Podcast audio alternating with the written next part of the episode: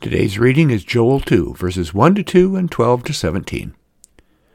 Blow the trumpet in Zion, sound the alarm on my holy mountain.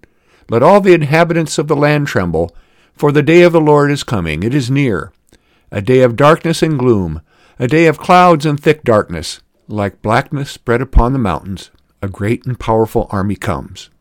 Their like has never been from of old, nor will be again, after them in the ages to come. Yet even now, says the Lord, return to me with all your heart, with fasting, with weeping, and with mourning. Rend your hearts and not your clothing. Return to the Lord your God, for he is gracious and merciful, slow to anger and abounding in steadfast love, and relents from punishment. Who knows whether he will not turn and relent, and leave a blessing behind him, a grain offering and a drink offering for the Lord your God?